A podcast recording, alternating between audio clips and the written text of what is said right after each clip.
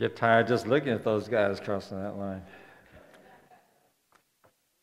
Connection card. I want to invite you to open up your bulletin and pull out the blue and white connection card here. That's an opportunity for you to uh, give us some information uh, so we can officially welcome you, especially if this is your first time. But um, if there are any questions you might have, anything you'd like to bring to our attention, um, any prayer requests, just put them on the other side. As you're filling that out, I just want to bring some things to your attention. There's a choir practice today. Uh, we have, um, let's see, Orange Time coming up for next Sunday, so keep that in mind. Gathering next Sunday, keep that in mind. Uh, gap dinner, for those of you gap dinner, keep that in mind. You know, gap dinner, for those of you who don't understand what that is, if you're like in your, in your 50s and your, your kids are out of the house, uh, you, uh, this is a group that's kind of been started to kind of fill that gap between those who are in our harvester group and our, our young adult group. Um, uh, the people who attend the gap are people who are children are, are gone. They're kind of empty nesters, you might say. And we get together and grab dinner together and get into the Word a little bit. And uh, so, if you're interested in uh, attending, you fit those that category. Just give me a talk to me, me or my wife. And know that there's a basketball game coming up. Uh, that's March 6th. You'll see that down there and looking forward, looking ahead. And they're looking for one more, uh, at least one more player. So you can get information at the Petzel kiosk outside, out there in the, in the foyer. Okay. I'd like you to open up your Bibles to Mark chapter 8. We're going to continue on in the book of Mark. And as, as we mentioned today, we are, are tackling a, uh, a very fundamental, but probably one of, uh, one of the most important questions of the Bible. So look at Mark chapter 8. I'm going to read a couple of verses here. I'm going to read verses 27 to 29. Mark chapter 8.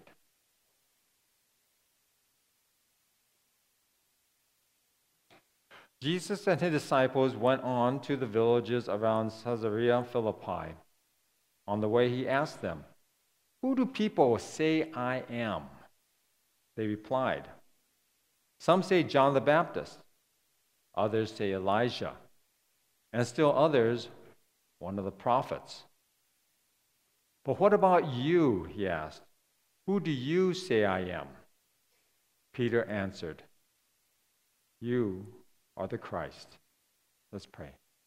Father, as we get into this text, uh, all, a very important text, and an important text for all generations, Father, we pray that your Holy Spirit will just speak to our minds, but especially to our hearts, and help us to not take this lightly, but really take this for the weight that it is.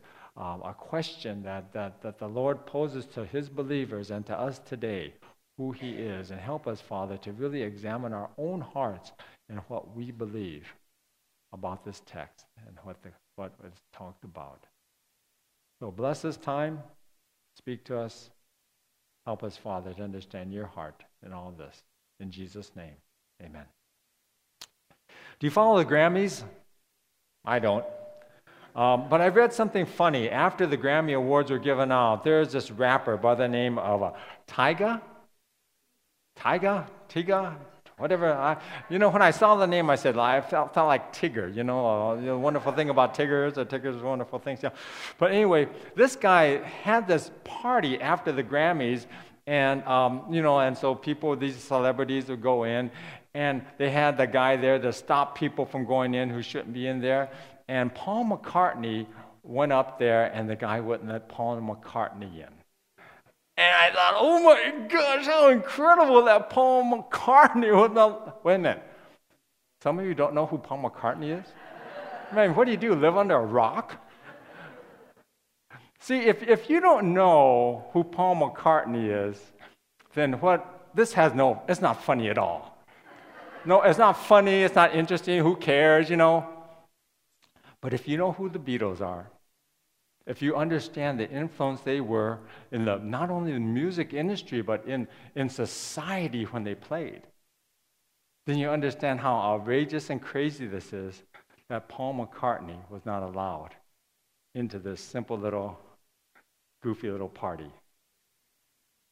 See, this morning we're going to return to the Gospel of Mark, and we're going to read when Jesus asked his loyal followers a question that is really life changing. And that question is Who do you say I am? And I want you to, to understand that this is a question that goes through all generations to us sitting here this morning. That question of who do you say Jesus is? So let's get into this. Let's, let's look at, let's, let's think about this. Who is Jesus? Let's go back to verses 27 and 29. Jesus and his disciples went on to the villages around Caesarea Philippi. On the way, he asked them, Who do people say I am? Now, the setting is that this, this Caesarea Philippi was really a pretty neat area. It was right there uh, uh, by the Jordan, it was on the slopes of Mount Hermon, and it was kind of like a neat R&R place. Matter of fact, when we, we can pick up little bits and pieces from the New Testament, that, that Jesus went there and others went there, and it was kind of like a place to kind of relax and, and just to kind of refresh yourself. And so Jesus, you know, he, he knew that his disciples had to, had to learn things. They had to be, been, been, be, to be taught things. There are things that they had to really embrace for them to be the disciples that he knew they had to be and they would be. And so he takes this as a teaching opportunity. So as they're moving along to the area they're heading for, he asks this question Who do people say I am? Well, thus the disciples started to share what they've heard. And they've heard various things. You know, some people looked at Jesus as, as a person, or maybe a legendary person from the past. Actually, the spirit of that old that person who has passed away even is living through the life of Jesus. They considered him a spiritual man. They considered him a prophet, which in other words means he is a messenger from God. All kinds of things. Have you ever been asked the question if you could sit down and have dinner with anybody in world history, who would that be? You ever been asked that question? You know, very rarely do people say Attila the Hun. Most people, when they're asked that question, their mind floats to people like Abraham Lincoln or, Gandhi and Jesus. And see, there are many people who kind of lump Jesus in that category of good, wholesome people who have done really good, wonderful things for this world. But who did Jesus say he is? Who did he say he is? What did he say about himself that helps us understand who is Jesus? Let's go. I'm going to go th- throw up a few, just a few texts here, a few, few scriptures. Luke 19:10.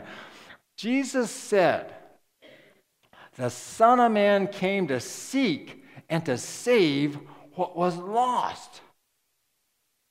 Lost from what? Lost from their creator, separated from their creator. I came to go after those people. I came to, to win their hearts. I came to open up the door for them to come back to their creator. I came to save them. I am a savior. I am the savior.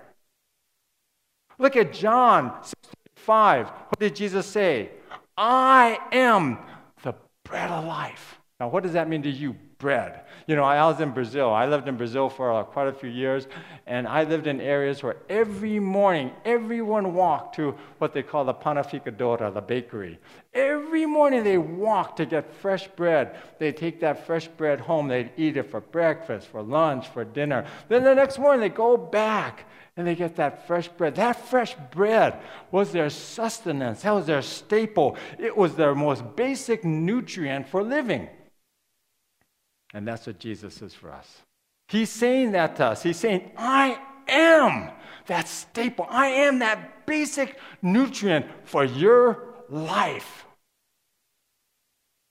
That's what he says about himself. Let's go on. John, John 14, 6. He simply says so clearly no one comes to the Father except by me. He is the only way to get to that place we call heaven. He is the only way to know your Creator. He is the only way to, to know the God of this book. The only way. There's no exception. I don't care what you hear. I don't care what you read. I don't care what, you, what people say to you. He is the only way. That's what he's saying about himself. We go on. John 14, 9. Anyone who has seen me. Now think about this. Jesus is saying to us, anyone who has seen me has seen the Father. He's God. Now it's been written. Telling named Josh McDowell, I think, was the first one who, who put these words down. But he says, here's Jesus saying all these things about himself, and realistically, we only have three choices. The first choice is that this guy was a liar. That's our first choice. This guy was a liar. He's a liar. We read all those things, we can chalk it up. He's a liar. Think about this. The, the guy who we look at as the most the, the greatest moral teacher in the history of mankind, and we sum it up in our minds. no, he's a liar. He, he's, he's just trying to fool us. He's just trying to pull the wool over our eyes. He's a phony. It'd be more believable if he said he's Santa Claus. He's just a liar. He's, he's really good at it, though. See, that's option number one. Option number two, he's nuts. He's a lunatic. He's a lunatic. He's crazy. He's got these incredible thoughts about himself that he is this and that. And of all things, he's saying, he's God. Who in the world could stand in front of me and tell me he's God? And especially think that he's saying it to the Jews whose whole life and whose whole culture focus on God. How dare he even think that we would believe that? One last option. He's Lord that he is who he says he is, that he is the Savior, that he is God. See, those are the only choices you got in a lot of ways. You see, you're going to chalk him up as a liar, or you're going to chalk him up as a lunatic, or you're going to say, He's Lord. And see, that's the question that each one of us has to answer in our own minds and hearts. Who in the world is this guy? Look at verse 29. But what about you? He asked. Who do you say I am? Peter answered, You are the Christ. You are the Messiah. You are the one sent from God. You are the one. So, who do we say Jesus is? See, even more important, who, who do you say Jesus is? And it doesn't, and I'm not saying what does the Bible say, and I'm not saying what you think I'm saying from up here. And, and everything boils down to right now, this moment, I want you to answer yourself who is Jesus to you?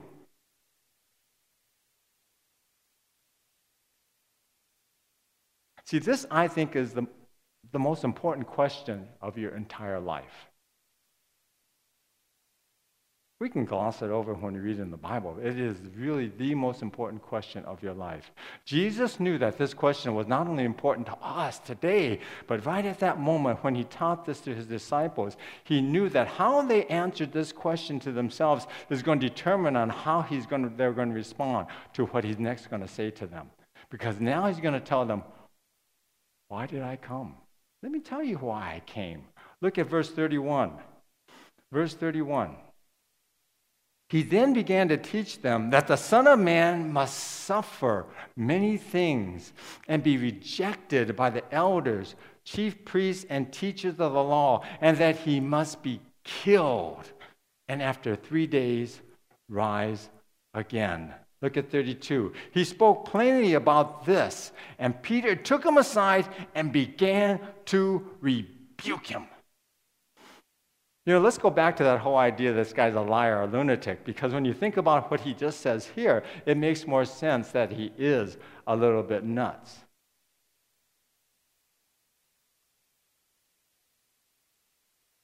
But you notice Jesus so calmly told his disciples these things. And you can imagine what the disciples thought. They're thinking, oh my gosh, what is he thinking? I bet you they didn't say anything, they just heard it, they took it in, but in their minds, their minds are racing and going nuts. And what is this? This guy's everything to me. I left everything for this guy. I walked away from family and business and my future to follow this guy. This guy is supposed to be my new purpose in life, and what he's saying, telling me now he's going to be arrested and he's going to be killed? Oh my gosh! And so, look, so what happens? Peter panics. Peter falls into a panic mode, and he just goes right up to Jesus and he rebukes him. In other words, he goes, What in the world are you saying? And look what Jesus says. Look how he responds to him. But when Jesus turned and looked at his disciples, he rebuked Peter. Get behind me, Satan. You do not have in mind the things of God, but the things of men. See, Peter didn't understand. Peter didn't understand this is why Jesus came. This was God's plan. And this was the beginning of a new world. We never think about it that way, but it was a beginning of a new world.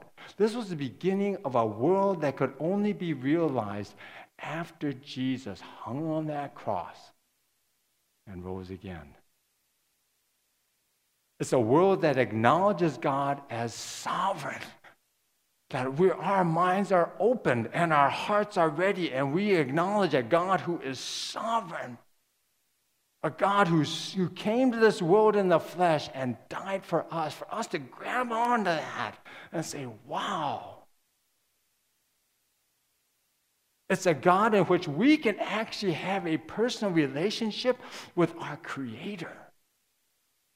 That is bonkers. That is so out of our realm of understanding.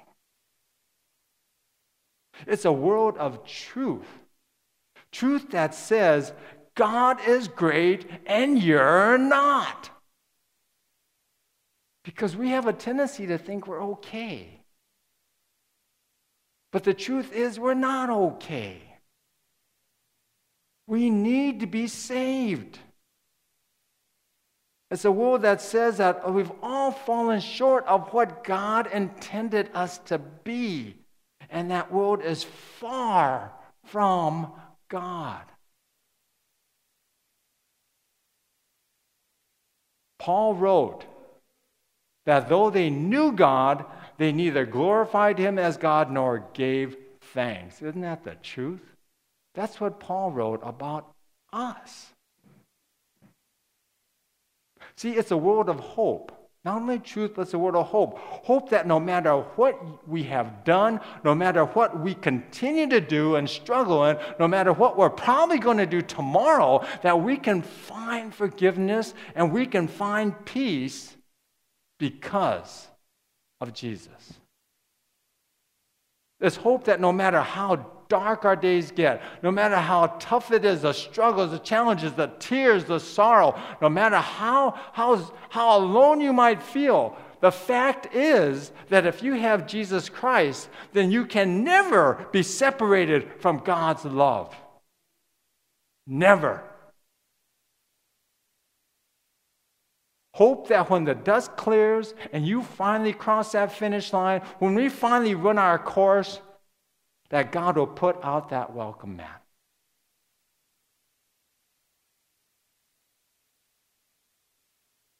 See, Peter re- rebuked the Lord because he didn't understand. But Jesus knew why he came, and he knew what his coming would mean for us. So, after laying this all out, asking him, Who am I? After saying, Hey, This is why I came. Now he's going to come up with the most personal question of all Who wants to follow? Who wants to follow me? See, he had people coming to him all the time. They had their hands out. Hey, heal me of this, give me that, you know, solve this problem. But, but he's asking, no, no, no, no, no, no, no, I, I want to ask you guys, all of you guys that are here with your hands out, who wants to really follow me?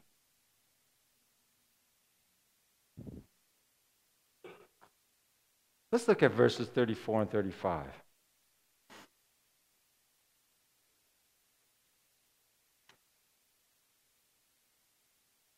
Then he called the crowd to him along with his disciples and said, If anyone would come after me, he must deny himself and take up his cross and follow me.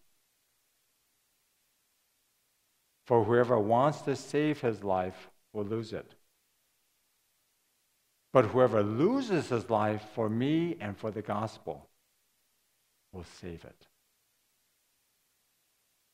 Wow, that is really heavy. In other words, to follow Jesus is to say, I want to be like you. And you know, when we think of what the Father wants of us, when our Creator, what He, what he created us for, it's just that. He wants us to want to be like Jesus. He wants us to have that as a part of our basic, basic basic purpose in life. I want to be like Jesus. It's an open invitation. But it's interesting. Let's break it down a little bit. We read it through here. Let's just break it down. Let's, let's, let's look what he's saying. He's speaking about basically three steps here. And the first step, he says, step one, deny yourself. You know, the other day I was, uh, I was, I was on the telephone with an online uh, company that I, I deal with and they asked me, he said, Oh, to verify, you know, just to verify who you are, would you mind asking me this question? What's your favorite food? I thought about it. I said, Oh my gosh, what did I say way back then when I started this account? And I said, Oh gosh, I said, Okay, ice cream. I said, Okay, he went on. and I thought about it and I said, man, how life changes. Because back in the back when I started this account, I used to eat a lot of ice cream, but no more. You know, age and metabolism and everything has forced me to say, if I'm going to treat myself to ice cream, it's that one scooper. What a bummer, you know. When I was younger, I used to think, one scoop, forget it. It's not even worth scooping, you know. I mean, there was a time I remember I went to ice cream parlor and they had this, this they called the Colossus, and it was nine scoops. And you can pick all these different flavors, nine scoops, and that's what I ordered. It was so much fun. But man, I can't do that anymore. And so I deny myself certain things. I choose to deny myself certain things because I know it's good. See, to deny ourselves a choice in America is a tough thing because there's so much things around us. But really, that's one of the key things that Christ is asking us to do. To choose to deny ourselves. What? Deny yourself of what? Ice cream? No. You know, one of the things, and this is just one, and, and I think this touches a lot of our, uh, of our hearts, especially in North America here in the United States, is that none of us are comfortable none of us feel real safe about always, or let's say, openly talking about Jesus in our life. A lot of times we don't want it, we don't really let people know we're a Christian. So I think one of the things that, that Jesus would want us to deny ourselves of is that comfort and that safety in being silent. But for us to deny ourselves that comfort and safety, and for us to communicate to our world through our, our word and through our lifestyle, and through our actions, that I love Jesus Christ. He is part of my life, and He's a big, big part of my life, and I hope that He's part of your life someday too. I think that's what He'd like us to do. But to do that, we have to put aside, we have to deny that desire for us to stay safe and comfortable. Step two, what does he say? Pick up your cross. And it doesn't really have the same bite that it did back in those days. Because back in those days, a cross was boom, it was in your face. Because we know the cross was the instrument of execution by the Roman government, right? And so the image, think about this.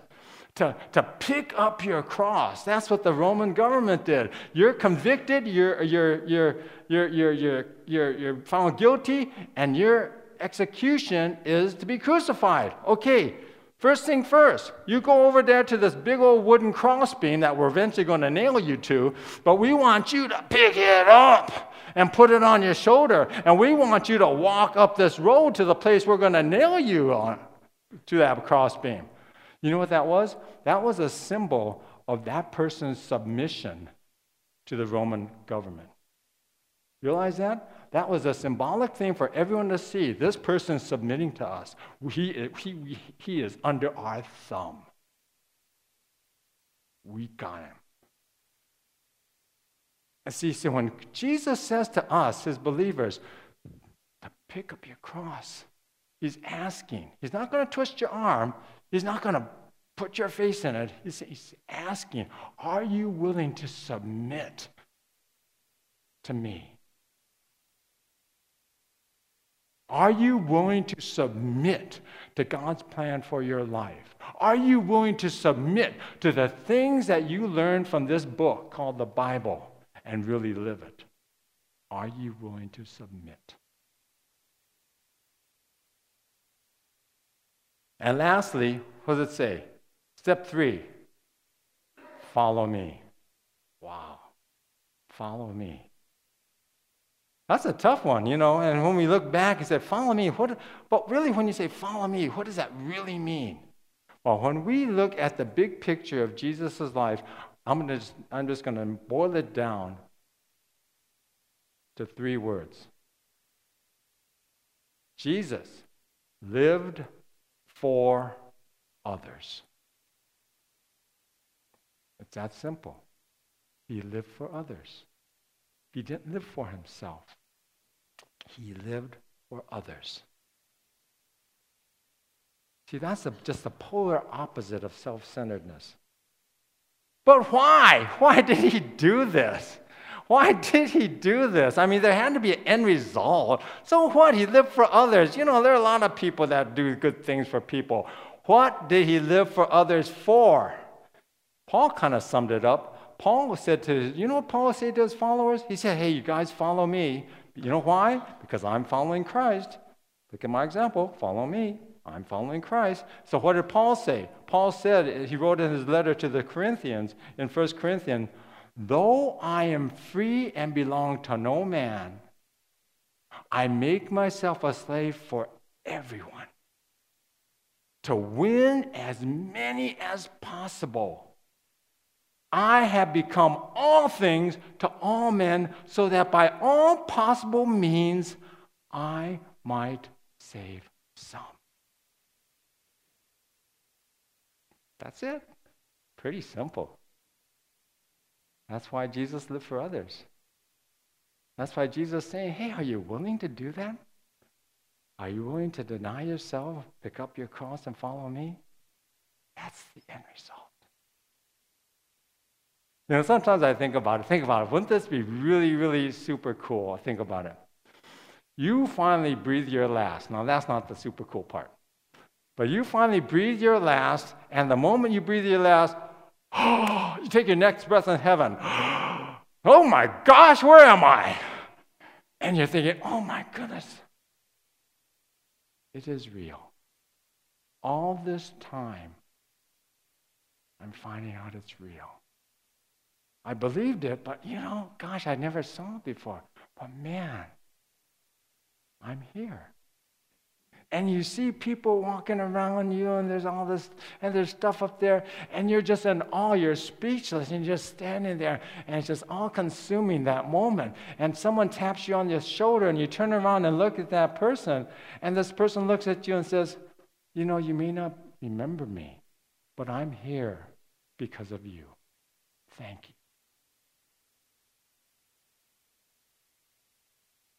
Isn't that incredible? Excuse me.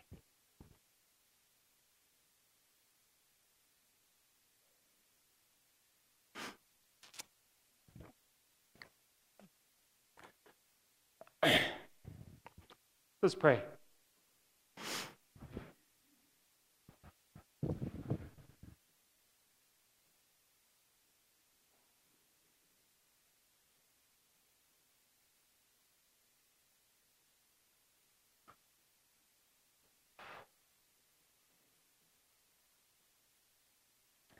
Lord, as we pray, we reminded that the reason why we're even tackling this subject because of a question that we each need to answer.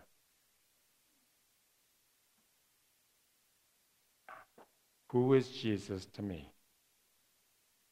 So, Father, help us to answer that in a clear, confident way. Work on our hearts, work on our minds. Help us to understand without a doubt that Jesus is who he says he is. He is our Savior, he is our Lord, he is our God. Thank you. In Jesus' name we pray. Amen.